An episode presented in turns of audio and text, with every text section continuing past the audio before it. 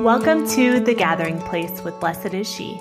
I'm Jenna Guizar. And I'm Beth Davis.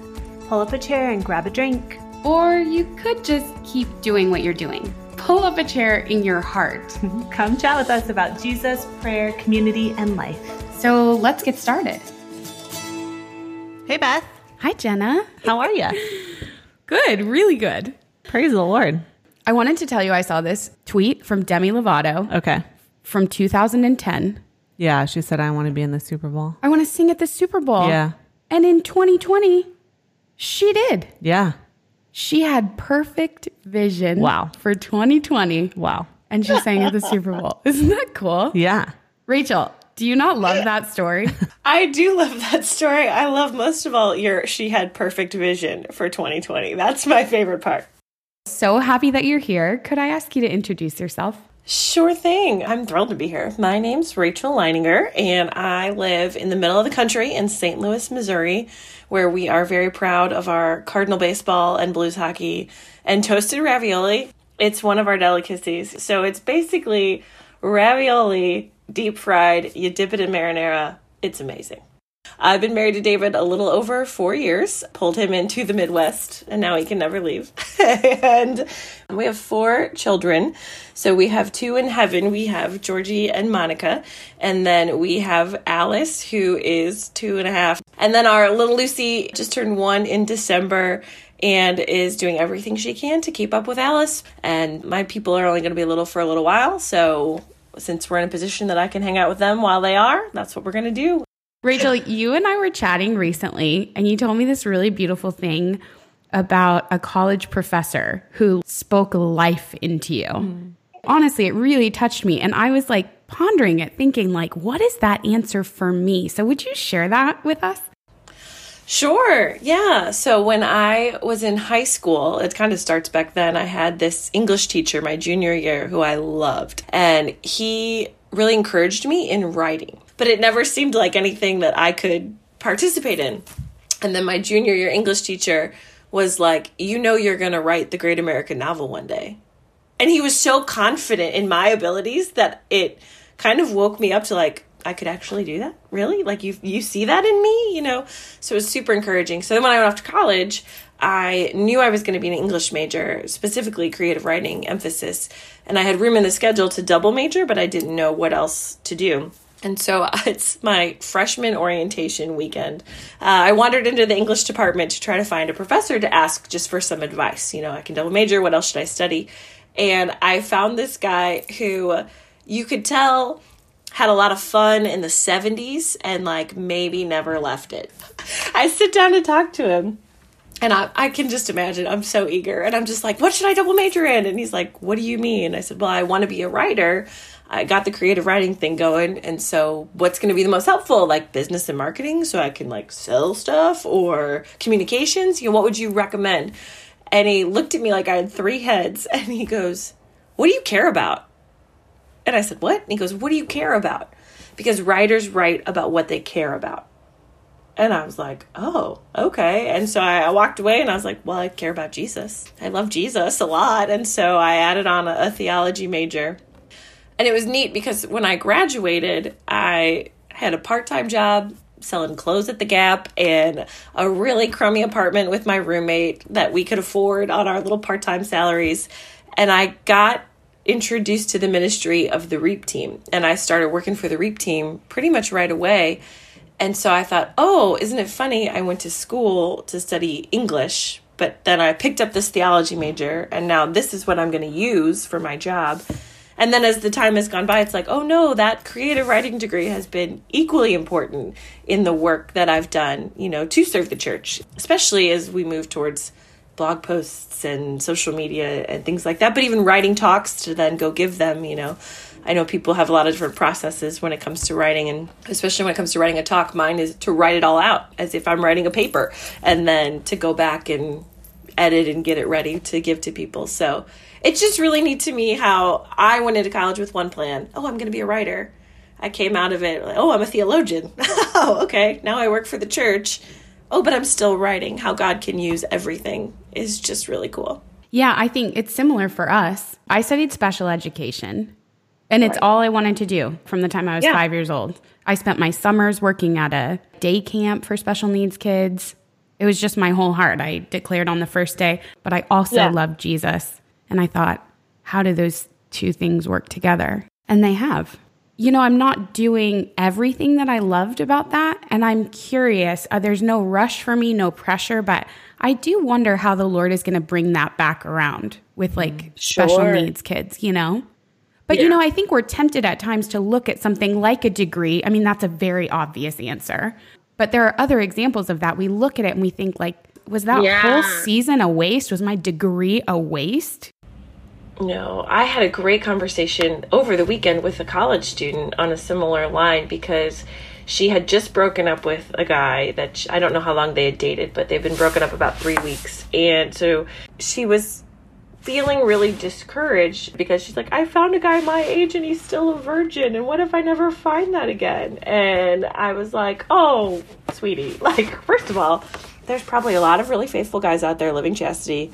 We just don't know about them because it's not as good of gossip. But then it was funny because I was reminded of something that my spiritual director had said to me when I was later 20s before I had met David. I think I just ended a relationship. And she said, You know how I knew that my husband was the one? It's because he had all the best qualities of all the other guys I had dated. And I was like, God really does use it all.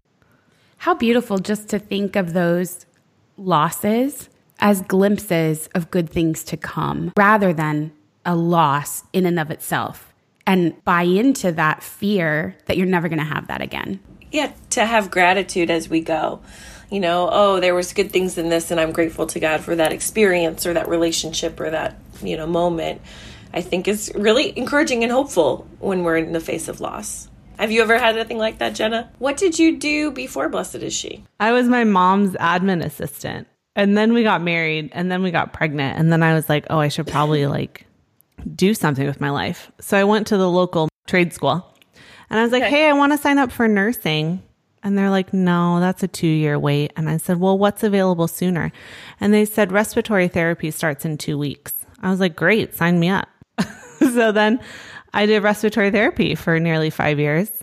And a couple years into it, started playing around on the internet with Blessed is She Mm. late into the night and Some things never change. in between patients. then Blessed is She started. I loved the hospital. I loved hospital life. I love the culture and working with the same people 36 hours a week and getting to know them and eating meals together. And I don't know, it's just like a really fun camaraderie and team environment, which I've always loved teams. So that's really the thing that I've definitely taken into Blessed is She is the idea of working with a team and that sort of thing. But that's all I really learned from there. Okay, I'm going to challenge you on that because I do think you learned things about people. Like I remember even before coming in Yeah. to Blessed is She, like just being a part of the community. I remember an email that you sent mm. that was like so moving and it was about how you like heard the story of a woman that you worked with and you'd never really like gone deep with her Okay. it was like this light bulb came on to you that you needed to share the gospel with her. Like that all these different people who are in your daily life Yeah. may not know the Lord and have very real suffering that the Lord wants to speak into or relieve or heal. And that was like you just having daily conversation with a coworker Yeah. the Lord does use everything. Sometimes it's like planting a hope, like that girl you were talking to. But, you know, the enemy's like so tricky. He's like so manipulative. So, in a way, I think he can take those beautiful lessons that the Lord is teaching us and lie to people that God is always testing us. That, like, I just have to get through this thing and like do right. And the whole point was just to learn the lesson because that was a test. And that's not true. No, yeah, I know. I've heard people, well intentioned, loving, beautiful people say things that are really hurtful in the face of a big loss, you know, especially I think about when we miscarried our first, it was really early on in our marriage. We had, we got married in August, pregnant in September, and lost our baby in October. It was bam, bam, bam, action packed. And nobody knew what to say or what to do. And I look back at it now and I'm like, well, at least you can get pregnant is not comforting because I'm hopeful that we'll have more babies, but at the same time, I don't know if we will. And also, I want this baby. Or, well, God has a plan for all of this. And now that doesn't mean that God said, I'm going to give you a baby and take it away. You know, it means that that was God's plan for this child and He can use it all. And I think there is a lot of hope in that. Yes. Now looking back, I can see, mm-hmm. of course, God used that. And what a blessing Georgie's been to your family and the power of his intercession. But that's all in hindsight. Hindsight is 2020, Beth. Perfect. Hindsight is perfect vision. so hindsight is amazing. You can see nearly perfectly in retrospect. But like what could someone have said to you, Rachel, in the moment? Could they have just been present to you in that loss?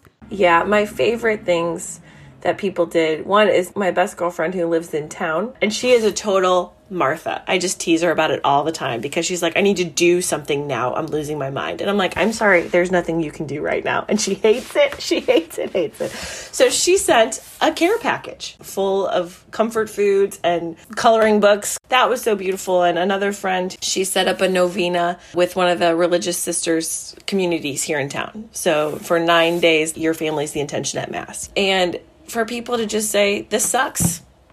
And I'm really sorry and for the people who had been there to say, I know how you feel, was really comforting because the other one of the enemy's favorite little tricks is you're the only one who's ever felt this way. You know, you're all alone in this. And so for them to say, I know I've been there and I'm so sorry. And then the ones who hadn't to say, I can't imagine what that feels like, but I'm with you. It's not as hard as we make it out to be. I think we all have that tendency to want to fix it we want to do something, we want to fix it, and that is not something we can do on our own. We can't fix that. Yeah, I want to backtrack a little bit and go back to your college professor. What do you care about? I think it's a great question. Totally. What do you care about? I mean, I think all of us are going to say the Lord. I know. Okay, so yours was special ed from the age of five. Yeah. The Lord used what you cared about. Yeah. To get mm. you to where you are right now. And I think so often in life, we're just moving along with what we're supposed to be doing next. For example, when I just sure. signed up for respiratory therapy because it was two weeks away and it was the closest thing that I could start. So I think that's the more typical kind of approach to life is just getting through every single day. And we don't ever really ask ourselves, what is the Lord willing for my life? What are the dreams that He set on my heart? Because He put them there for a reason. And so I think it is an important question even if you're 18 or you're 60, I think it's an important yeah. question to sit there and say, What is it, God, that you put on my heart? Because it's there for a specific reason. You made me for a specific purpose, not only to grow in love and relationship with you, but you made me to emit your love in some special and supernatural way to the world. So, what yeah. is it that you set on my heart to dream and to walk with the Lord in that. It reminds me of a question from the Advent Journal this past year. It was very early on in the journal. The question was, What is your vision for your family? What is your oh. vision for your life? Like, dream with God about that. And I remember being in the Facebook groups and reading a lot of people saying, like, I'm really struggling with this. We do kind of just like go with it, and our family ends up being formed and forged by circumstances, by jobs, by how many kids come along and in what order and what spacing. We just kind of go with it and react. Whereas to have a vision with the Lord, to have a dream that He's already planted in your heart, like through your desires, it's all like cooperation with the Lord. Oh, it's oh, yeah. not just His vision and it's not just our ambition it's this beautiful like marriage of both our desires and God's will. And as yeah. we come closer to the Lord, those two things merge even more and they're purified. But, you know, I was like so moved by that silly tweet from little Demi Lovato. Like, I want to yeah. sing at the Super Bowl. And she put that out there. Like, she claimed that that was a dream and didn't shy away from it being like too big or too fanciful. She just wanted to do that. And I don't know if she did that with the Lord, but how incredible that we can Yeah, do that with the Lord. I think a lot of times I hear people express a desire, but then they backtrack. They get nervous or uncomfortable because they're afraid it's prideful or a false humility, even of, well, I just want whatever God wants. Well, God wants things for you. God has a plan and a purpose for your life, and He's not going to make it respiratory therapy if what you really care about is professional football. Like, it's just not how God does things, you know? Literally, before you said professional football, I was thinking about Tim Tebow, which I don't care at all about professional football. It's But blowing my mind, all this stuff. What's happening? But Twitter is ruining you. no, I didn't see anything about him on Twitter. But I'm thinking about like, what does Tim Tebow care about? The Lord, football, and special needs kids, actually. But how the Lord has used all of his desires, his skills, his like natural God given talent.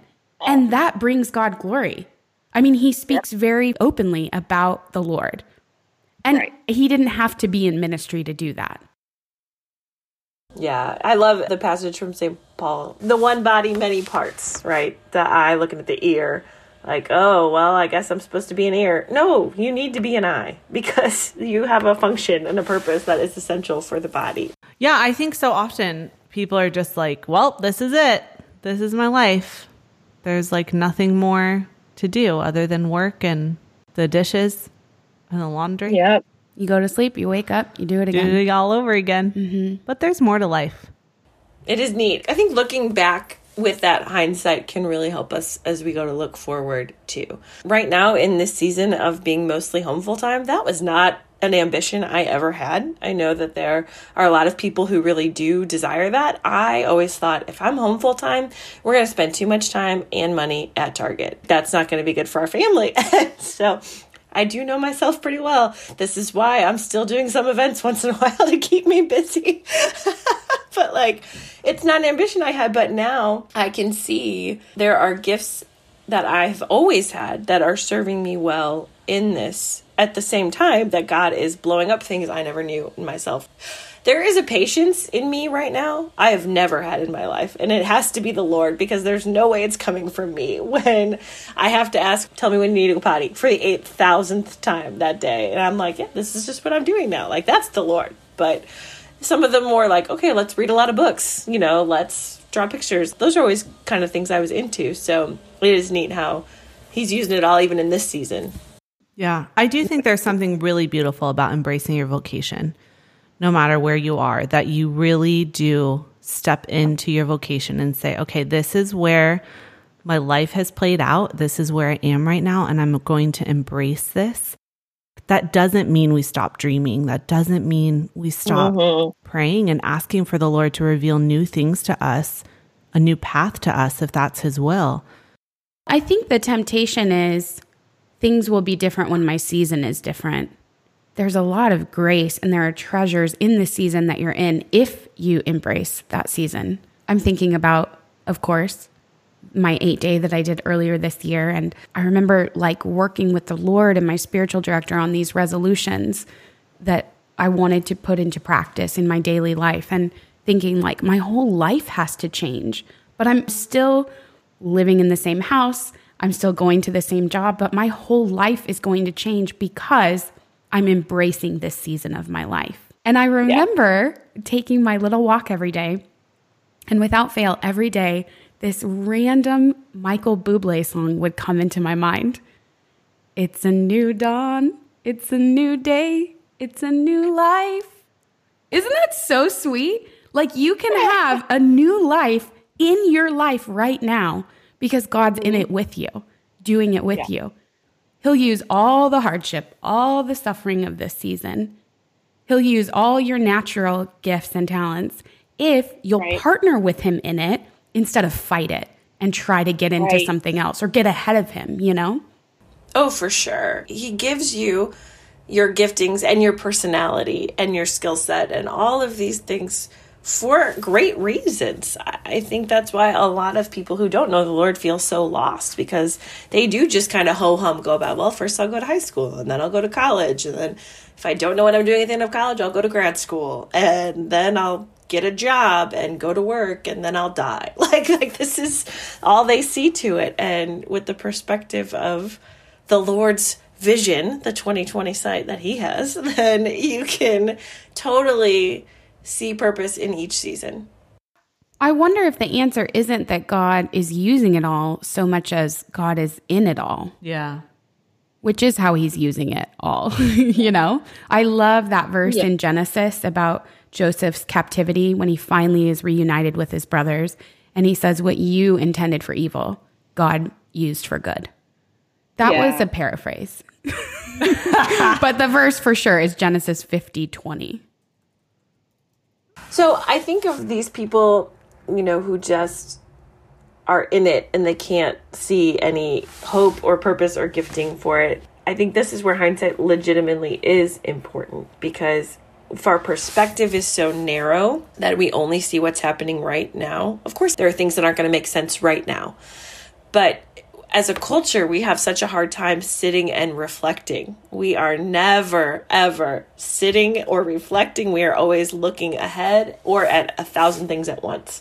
And so when we do take the time to sit and look back, I think that's when the Lord can remind us of how He is in all the things, all the things, all the things. Like He doesn't waste it. Nothing is without a part of His plan. Yeah. Beth and I did a retreat right before she started Blessed Is She, and it was with Michelle Benzinger and Heather Khym and Sister Miriam. Shout out Abiding Together podcast. and we did like a whole inventory of our lives, which was really cool because I do think it is important to do that and then to see how grateful I am to the Lord for so many times that He's protected me in relationships and in situations in my life. But I only can get there when I'm reflecting and when I'm thinking about where I've come from or what's happened yeah. in my life. So it was really beautiful to do like a little inventory. And then we just talked about it. We kind of talked about a highlight of our life between ages zero and 10, and then 10 to 20, and then 20 to 30. And it was beautiful to see the Lord's hand in all of it. And no matter if we strayed, no matter what suffering came, to really realize you were there all along and you're here right now. And in that, seeing where we've come from, I think we can see a clearer path to where he wants us to go. I shared at the retreat. One of my like fondest memories is reading with my dad on the couch. Like what a protection and safety I feel with my dad. Thinking about that in terms of the rest of my life too. I have the protection and safety and security of my Father in heaven. And even if we've gone through tremendous suffering and tremendous heartache, the Lord has been in it. And it's just a matter of us sitting down to see where were you, God? When Jesus is born, they call him Emmanuel, God with us. And when he's ascending to the Father, he says, Behold, I am with you always. So at the beginning and at the end, He is with us every single step of the way. And even the times when we can't recognize him. I use the scripture on the road to Emmaus because it's my all time favorite gospel because he's right there with them and they can't recognize him. They don't see him, but he's right there the whole time and gives me a lot of hope and encouragement too when I'm like, I can't see you anywhere in this. You know, it's interesting listening to you two talk about like taking an inventory of God's faithfulness in your past because I think a very organic fruit, no pun intended, is that it instills a hope for the future. Like if mm-hmm. God was faithful before, of course he's going to be faithful in the future. And I think it's so important to keep that vision before you of God was with me, God will be with me. Instead of buying into this, like everything is hard all the time, nothing works out, everything is struggle you know, and surely, like, certainly there are seasons like that, or there could be seasons like that. But I actually think with the Lord and with that, like, deep belief that He is with us, that changes even our suffering. Right. Because He suffered with us. There's no suffering we experience that He has not. You know, trust comes from proven character over time. So if I just met you, I'm not going to pour out my whole heart and soul to you because you're a stranger But if I've known you since I was five and over and over and over again you've been super sketchy, you also do not get my trust because your character's proven, you know, that you're not trustworthy. But that inventory of seeing the Lord has been faithful, He has been good, He has been kind, He's been trustworthy, can give that fruit of hope for the future. Yeah, this is who He is. Why would He be any different in the future? Because this is who He's always been. And He's always the same, He doesn't change. Yeah. So I think that's important before we even really think about vision. Maybe that's the part that's missing before that is really seeing where the Lord has been with us all along. I love the road to mm-hmm. Emmaus too. It's one of my favorite gospels as well. It's so beautiful yeah. that they recognize him in the breaking of the bread. Hello. It's like the yeah. greatest. Yeah. so yeah, maybe we can start there. All of us. We can take an inventory and see where the Lord's been and really sit with him and reflect. And then from there, we can think about that college professor what do you care about? What do you want to dream about with the Lord? It's safer to dream with someone you trust. Absolutely. Rachel, thank you so much for chatting with us. It's been so fun. Could I ask you to close us in prayer? Absolutely. In the name of the Father, the Son, and the Holy Spirit. Amen. Lord, we love you so much. I'm so grateful for the ways that you are in all and that you can work it all for good. Thank you for this time to just sit and reflect with each other and for the encouragement that came out of it to sit and reflect with you. Lord, I pray that each of us would take the time, make the time to look back and just do an inventory. Maybe, I don't know, last year, maybe longer. But that you would help us to do that, to sit with you and see how you've been so faithful and good in our lives. And help us to dream more with you about what's coming next, knowing that you're with us every step of the way. Thank you for this time, for all you do. God, we love you and we trust you and we praise you. In your name, amen. Father, Son, Holy Spirit, amen. Thank you so much. It was so fun to chat with you. Bye bye. Thanks so much for gathering with us here on the Blessed is She podcast. Send over all your questions using the Anchor app We'd love to hear from you. Connect with us at blessedisshe.net slash community and join us on all your favorite social media platforms Facebook, Instagram, Twitter. I love Twitter. Until next time.